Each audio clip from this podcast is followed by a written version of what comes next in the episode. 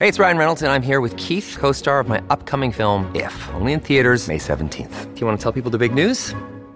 All right, I'll do it. Sign up now and you'll get unlimited for $15 a month in six months of Paramount Plus Essential Plan on us. Mintmobile.com slash switch. Upfront payment of $45 equivalent to $15 per month. Unlimited over 40 gigabytes per month. Face lower speeds. Videos at 480p. Active Mint customers by 531.24 get six months of Paramount Plus Essential Plan. Auto renews after six months. Offer ends May 31st, 2024. Separate Paramount Plus registration required. Terms and conditions apply if rated PG.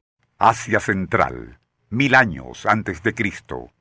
Un irritable jefe tribal nómada, harto de unos aparatosos faldones de pieles, utilizados por él y sus guerreros para combatir a caballo, y que aparte de incómodos entorpecen sus movimientos, se decide por algo más práctico. Estrechas coberturas individuales para cada pierna, dando inicio así al uso de los primeros pantalones. Prenda que en sus comienzos estuvo tan identificada con tribus de bárbaros que, y cuando algunos romanos se atrevieron a usarlos, un edicto imperial prohibió terminantemente tal modalidad, pues lo correcto era vestir túnicas tradicionales.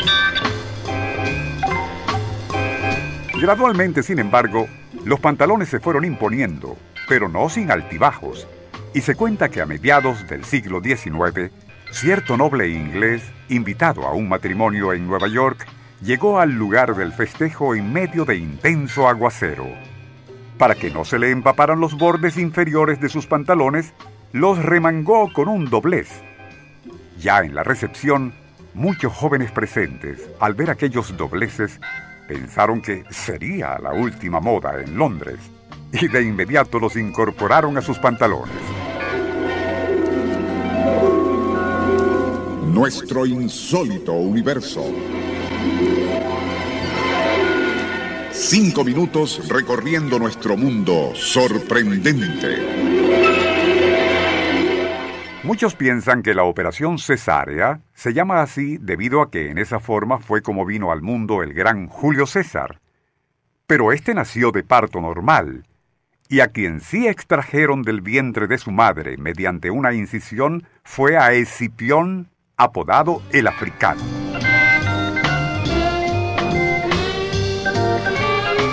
A partir de aquel evento, su padre le llamó César, que en latín equivale a el extraído por un corte. Se dice que la primera operación cesárea practicada en una mujer viva tuvo lugar en el año 1500, siendo realizada por un veterinario holandés de nombre Jacob Neuffer quien, y para hacerlo, empleó una navaja de afeitar.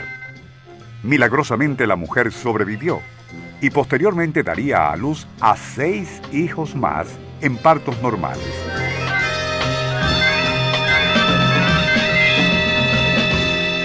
Todo el mundo, incluso uno que otro columnista, supone que el nombre Frankenstein es el nombre del monstruo en la novela de Mary Shelley. Pero dicho nombre, Frankenstein, pertenece al científico que creó a ese monstruo.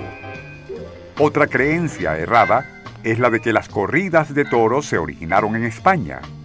Y si bien ya en la antigüedad distintas civilizaciones practicaban diferentes formas de martirizar a los toros para divertirse, se piensa que fueron introducidas a España por los moros.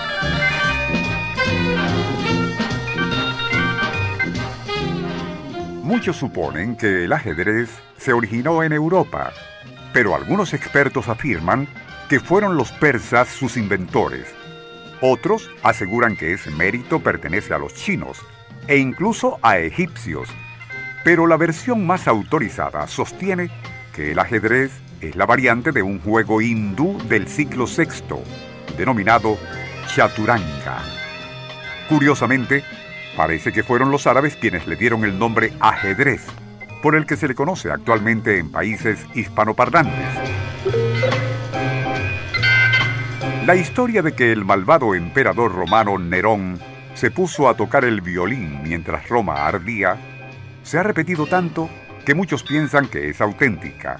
Pero la verdad es que Nerón nunca pudo haber sido violinista por la sencilla razón de que ese instrumento aún no existía y en el supuesto negado de que aquel tirano hubiese tocado alguna música durante el incendio, probablemente lo que utilizó fue una lira. La pirámide más grande del mundo no está en Egipto, como se podría pensar, sino en Cholula de Rivadavia, México. Construida aproximadamente entre los siglos II y VI a.C., fue dedicada a la deidad azteca Quetzalcoatl y está considerada no solo como la más grande, como se dijo, sino el mayor monumento de cualquier tipo jamás construido.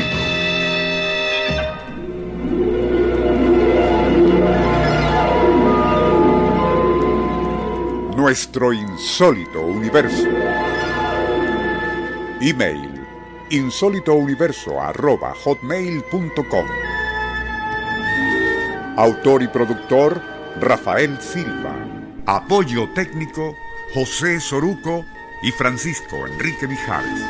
Les narró Porfirio Torres.